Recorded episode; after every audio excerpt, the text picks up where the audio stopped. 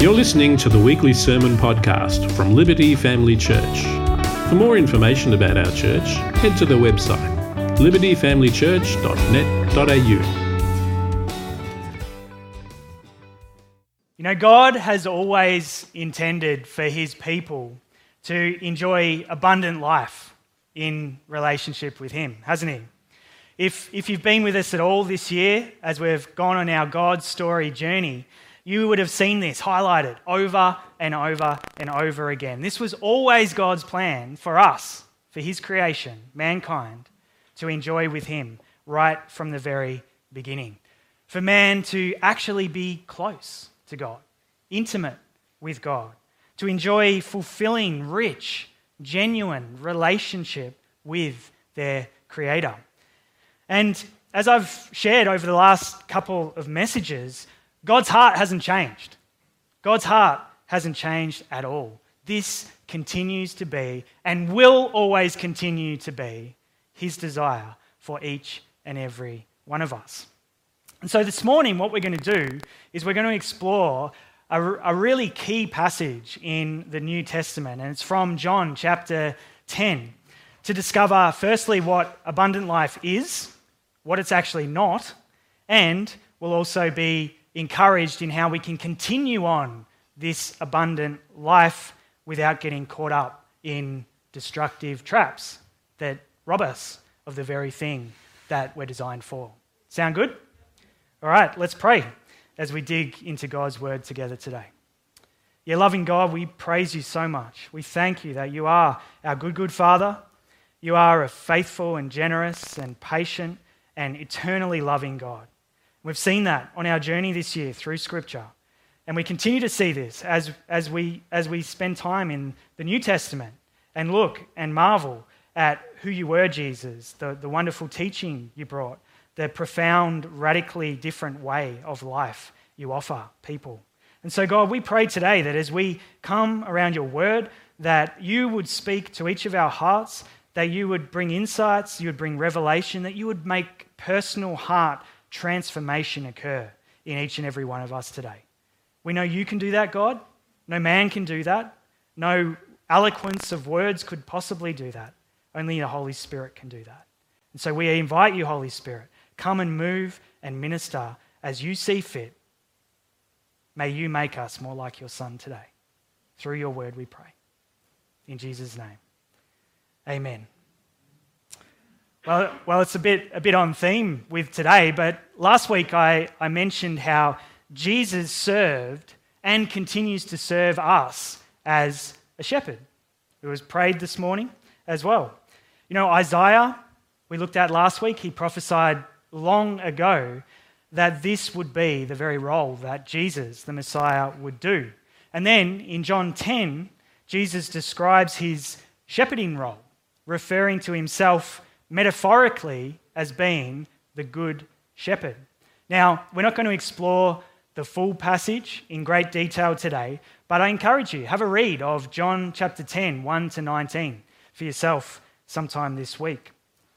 In this passage, Jesus explains how he is the door of the sheep, the way through which people must go if they are to find and enjoy life now and for eternity. Let's just read John chapter 10, verse 7 to 9.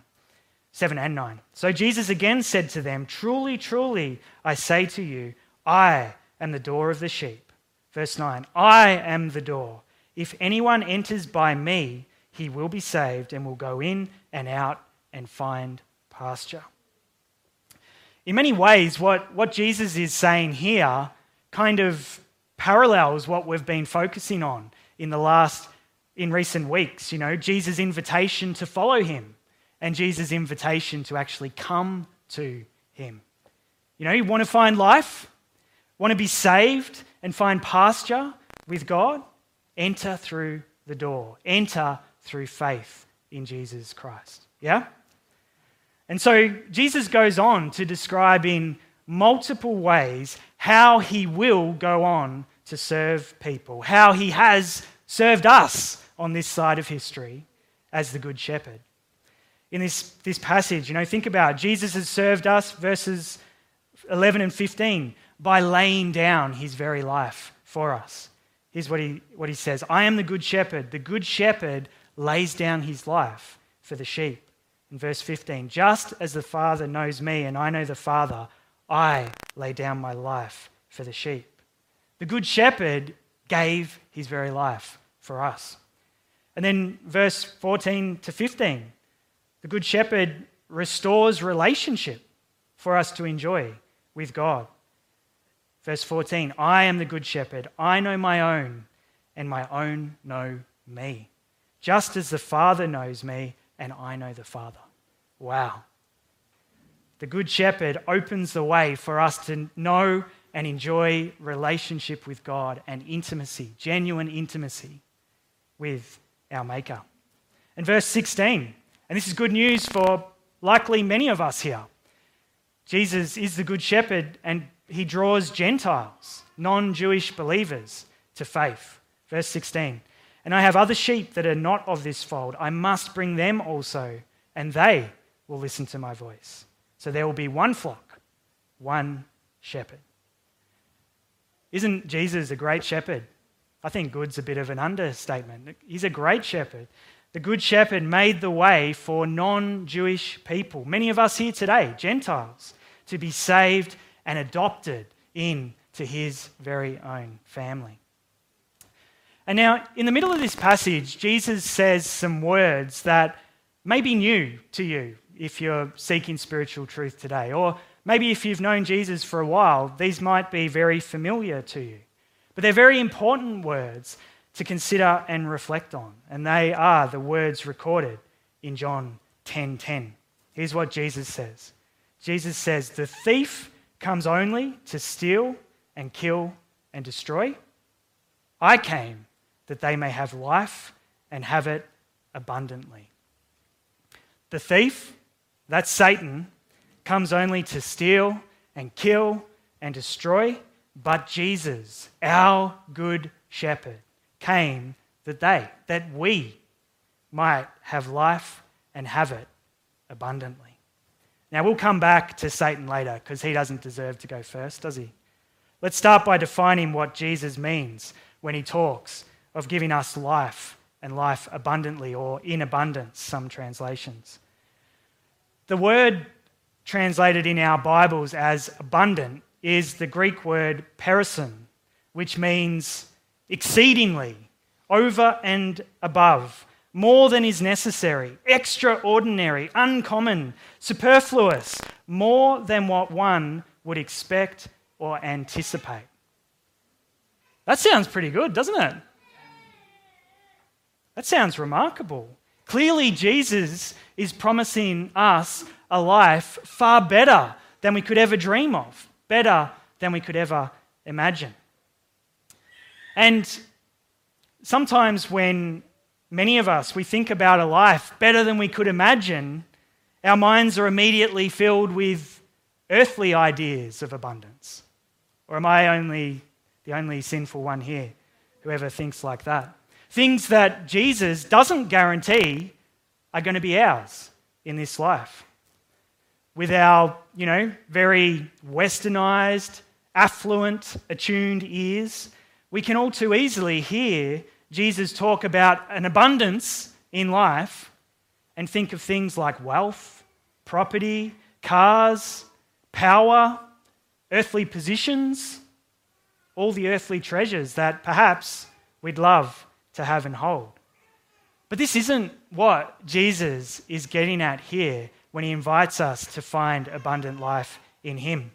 Friends, nowhere in Scripture, let's just be clear, because if you turn on some Christian TV stations, they'll be telling you a different message. But let's just be clear on this. Nowhere does the Bible promise that any of us will have all or even any of these things or suggest that even having these things are a sign of God's blessing on your life or favor with, or, or even spiritual maturity. Nowhere does Scripture even suggest that. There are way too many false teachers out there who are spouting this kind of rubbish as truth. That's a bit straight, but the Bible says to be straight when it comes to false teachers. So I want to encourage you, friends, do your walk, do your own relationship with Jesus a favor. If you hear any well known preacher or televangelist saying something like this, recognize it for what it is it's a lie, it's a distortion of the truth. They're twisting the word of God, likely, sadly, for selfish gain.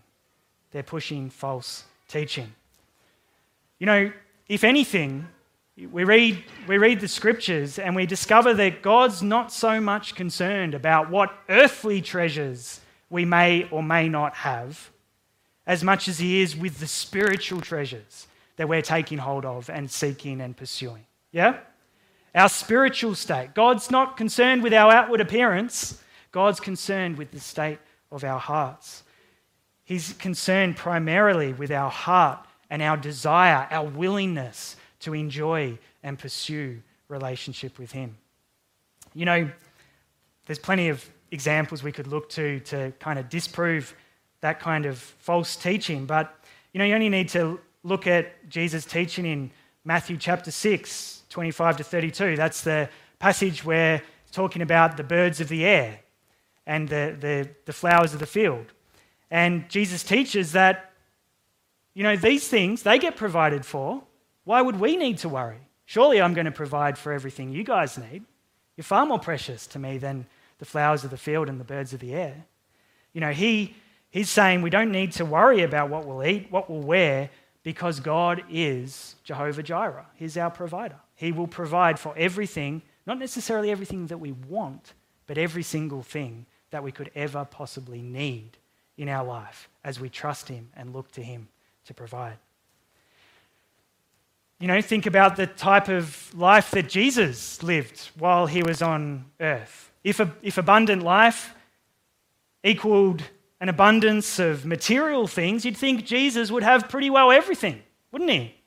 You think you'd read the Gospels and it'd be like, wow, Jesus, it's a pretty fancy, pretty fancy camel you got there. It's a, it's a pretty fancy meal you're having on, on, um, on this special meal.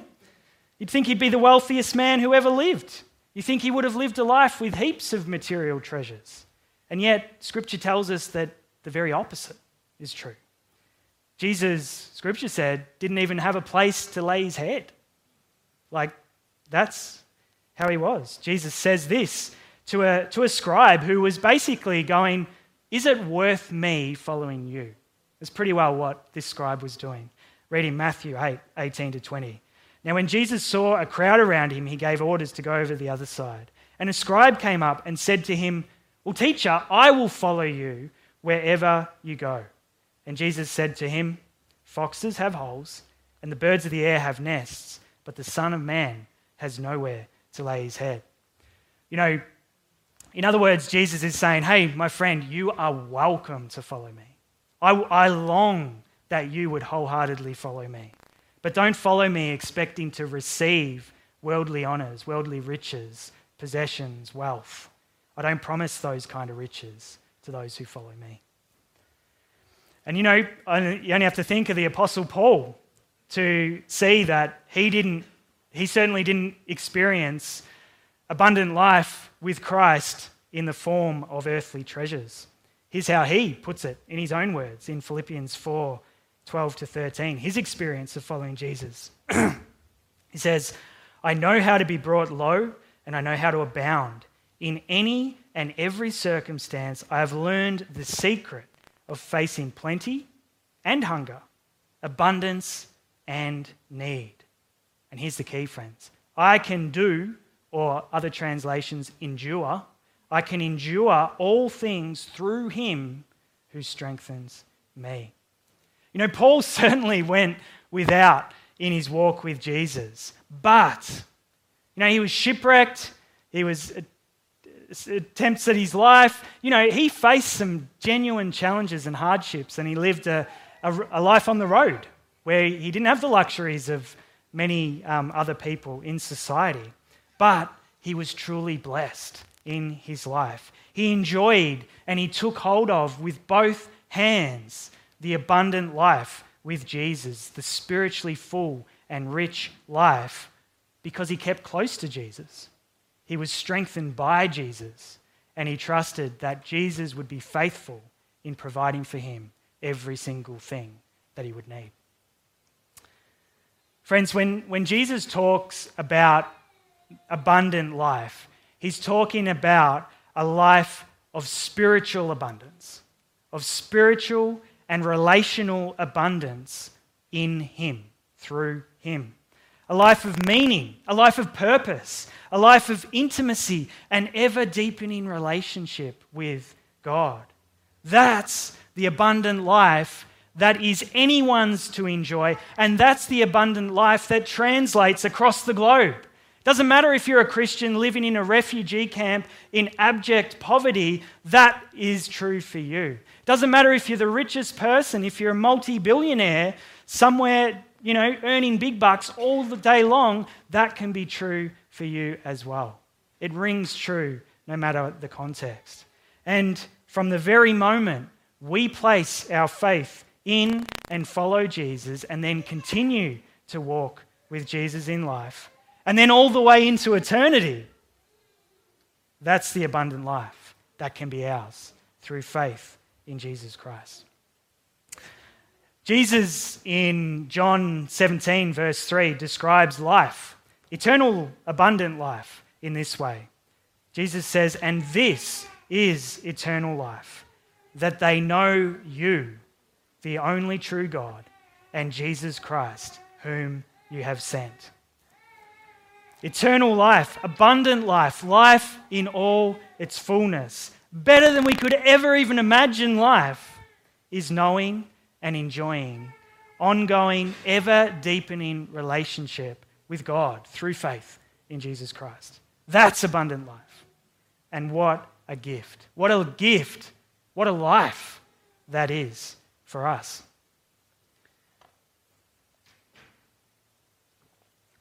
As a writer of the ESV Study Bible explains, he says, Jesus calls his followers not to a dour, lifeless, miserable existence that squashes human potential, but to a rich, full, joyful life, one overflowing with meaningful activities under the personal favour and blessing of God and in continual fellowship with his people.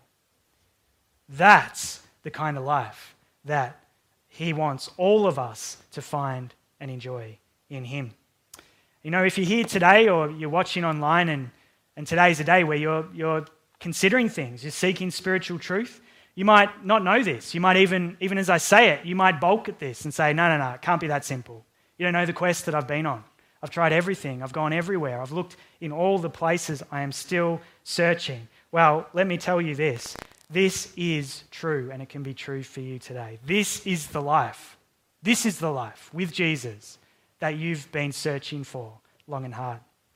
You don't need to look any further. Your quest for purpose, your quest for direction in life can come to an end right now, this morning. Jesus is the way, the truth, and the life, and He offers you abundant life in Him. So, if that's you today, if you're seeking spiritual truth, choose today to place your faith in Him, and His abundant life will be yours. Okay. So, some of us might be thinking now, well, okay, yeah, I, I see that. I see that from Scripture. I know that is true, but when push comes to shove, that's not my experience. It's not my experience. I know it here, I can see it in the scriptures, but for whatever reason, that's not how I experience life with Jesus. I want to experience that, but there are so many things that keep me from drawing near to God, and I don't have that rich, full, fulfilling, joyful life with Jesus. You know, friends, we've, we've looked at some of them in, in weeks past, but there's so many things that can rob us or keep us from experiencing and taking hold of abundant life with God, aren't there? We could run off a whole list right now. If we think back to the Israelites' experience in the Old Testament, if you want a, like a mental image of the Israelites, I often think of a yo yo, you know, back and forward, up and down, up and down You know, follow God, oh, we'll go our own way. Oh, yeah, we'll repent, be restored. Follow God, oh, I think we, we know better, go our own way. It's like up and down, back and forward, continually disobeying and rebelling against God over and over again. And the thing is, like for us, if we're honest, and we we like being honest, don't we? Because we're in church. And when we're honest, God can move and change our hearts, make us more like Him. And as New Testament believers, even while having relationship with Jesus and even having God's own spirit residing within us as our helper, even then, this too can so often be our pattern, can't it? You know, we can go up and down, up and down, or around and around on the sin cycle, if you like. Now, sometimes, and this has been pretty, pretty straight, but we've been honest and straight over the course of this year, when we do this kind of heart examination, this personal heart examination that we've been doing, we recognize that sometimes this is actually our own doing, isn't it? That can be hard to hear, but it's true. At times, we're actually our own worst enemies when it comes to life with Christ. Sometimes we just simply choose to walk away. We choose to go our own way. We choose to rebel against God, and then, unfortunately, we suffer the natural consequences feelings of shame, guilt, whatever it is, separation from God, the dour, miserable kind of existence, not the joy filled one that Jesus has for us. And you think about like we're all we're all sinners saved by grace. That's the good news of the gospel, isn't it? And we're often sinners saved by grace who fail to appropriate, like take hold of, get cleansed by, and then operate out of the very grace that Jesus offers us. You know, too often it's there to be, to be ours, and for whatever reason, we just, we're lazy or we're just distracted or whatever it is, and we just don't take hold of it and get back on track with Jesus. And, con- and we just continue on our own way, getting ourselves more and more and more stuck in destructive patterns. Yeah? Am I alone here? Or okay, good. All of us, we all do that from time to time. And the Apostle Paul in Romans 7, the Apostle Paul, the great Apostle Paul, he too lamented this destructive pattern within his own heart. He knew it all too well. Romans 7, 15 and 19, he says, For I do not understand my own actions. For I do not do what I want, but I do the very thing I hate. For I do not do the good I want, but the evil I do not want is what I keep on doing. Friends, sometimes the simple truth is we're actually just at fault. We're the ones who keep us from experiencing abundant life with Christ. But I want to suggest probably more than we'd likely either want to recognize or even just naturally recognize, Satan is actually the one who is keeping us from experiencing ongoing abundant life with Christ. More often than we'd probably readily recognize, Satan is the one who is keeping us from life with Christ. Let's read John 10:10 10, 10 again. Jesus says, "The thief comes only to steal and kill and destroy. I came that they may have life and have it abundantly. Friends, let, let's not be naive, especially in our very r- rational thinking Western world and mindset where things are true if we can grab hold of them and readily understand them, and things have to be very present for us to go that they're, they're in existence. Oh, look, there's a car there. A car exists. You know, where in our Western mindset, so often this whole notion, even of a spiritual realm, forces of darkness, is very hard for people to grasp and acknowledge. But let's not be naive. Satan is real. Satan is a thief, and he wants to steal and kill and destroy each and every one of us. That's his mission in life. What a horrible mission. But that is his mission in life, and he works hard at it on a daily basis. He is working to steal and kill and destroy you.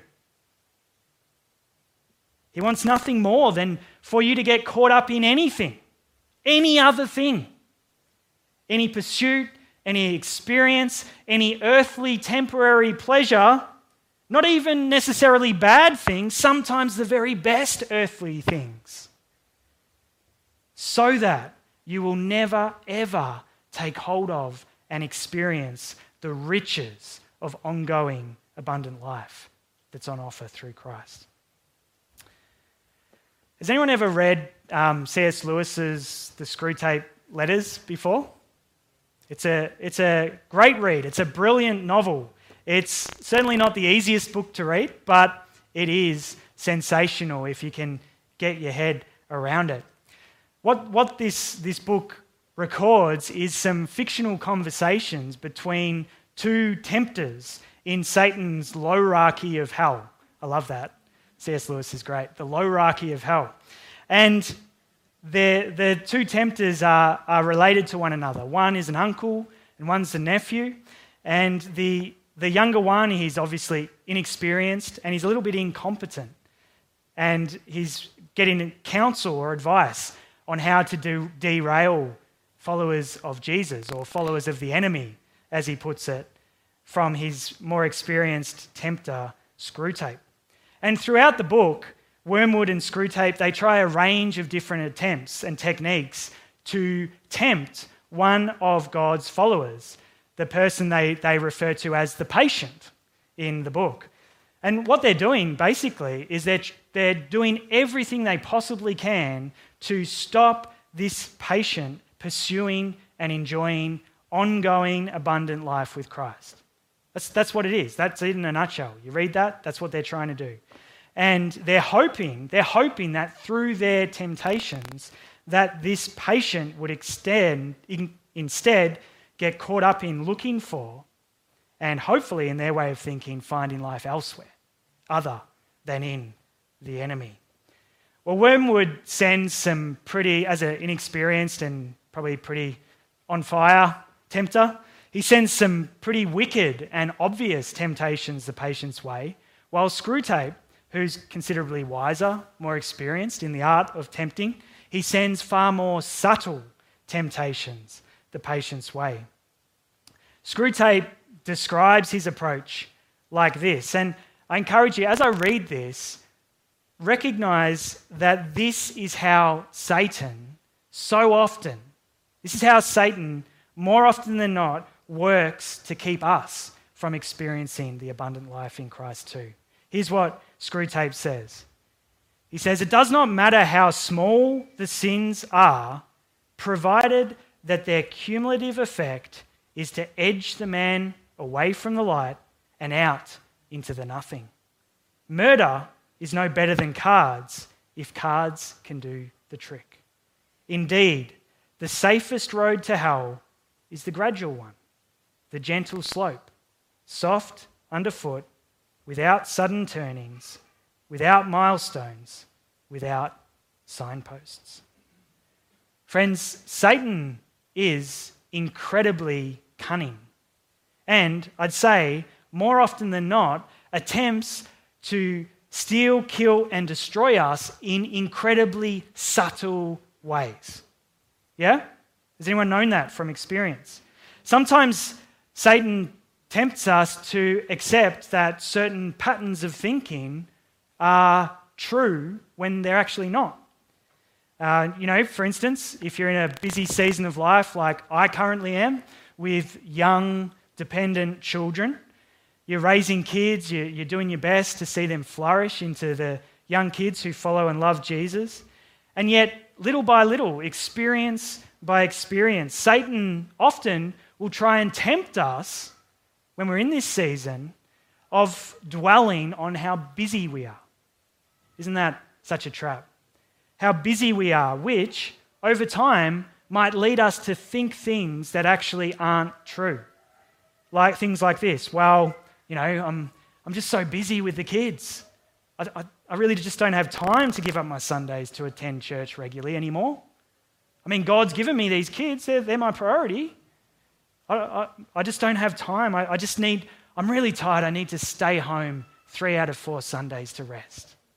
You know what I mean? Like, that's how Satan works, subtly, little by little.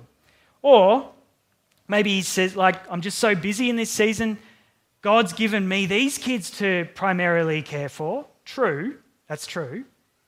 And then the lie I, I couldn't possibly care for or spend any time investing in any other one at this season of life. You know what I mean?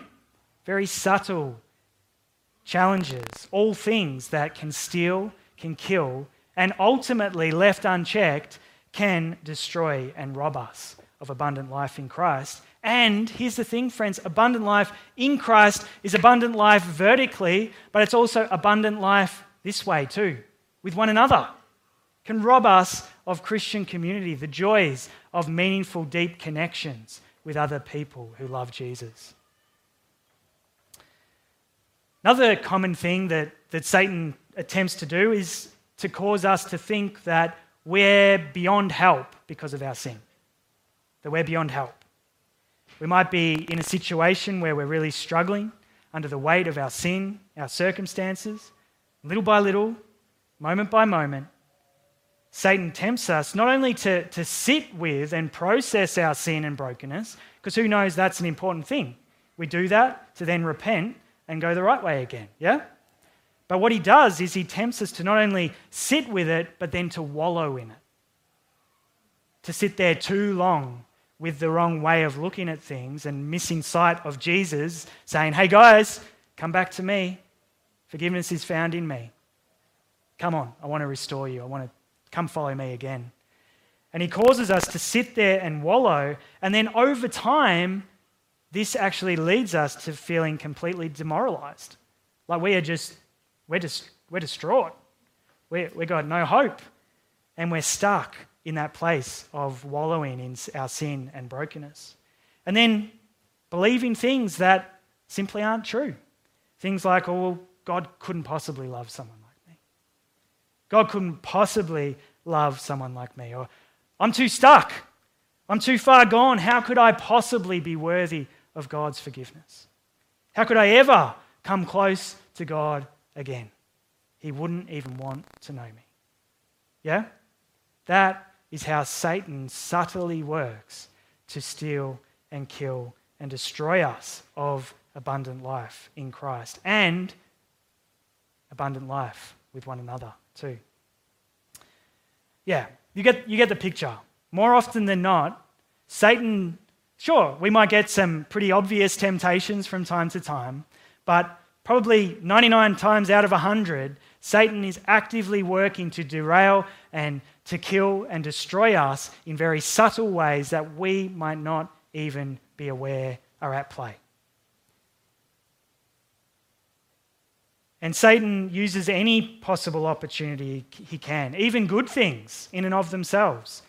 You know, our, our quest to be the best Christian wife or Christian husband that we could possibly be, or working hard to provide for your family, or to give extra money to support missionaries overseas, or working in your workplace with your best efforts for God's glory. All great things, but He might actually just use them to subtly consume and distract and keep you from taking hold of and enjoying the full, abundant, meaningful, endlessly fulfilling spiritual life in Christ.